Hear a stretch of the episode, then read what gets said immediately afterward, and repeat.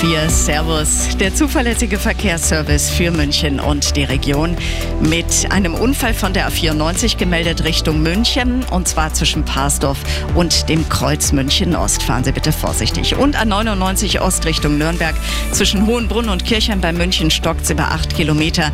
Da verlieren Sie eine gute Viertelstunde Zeit. Geliefert bei jedem Verkehr. MyBio.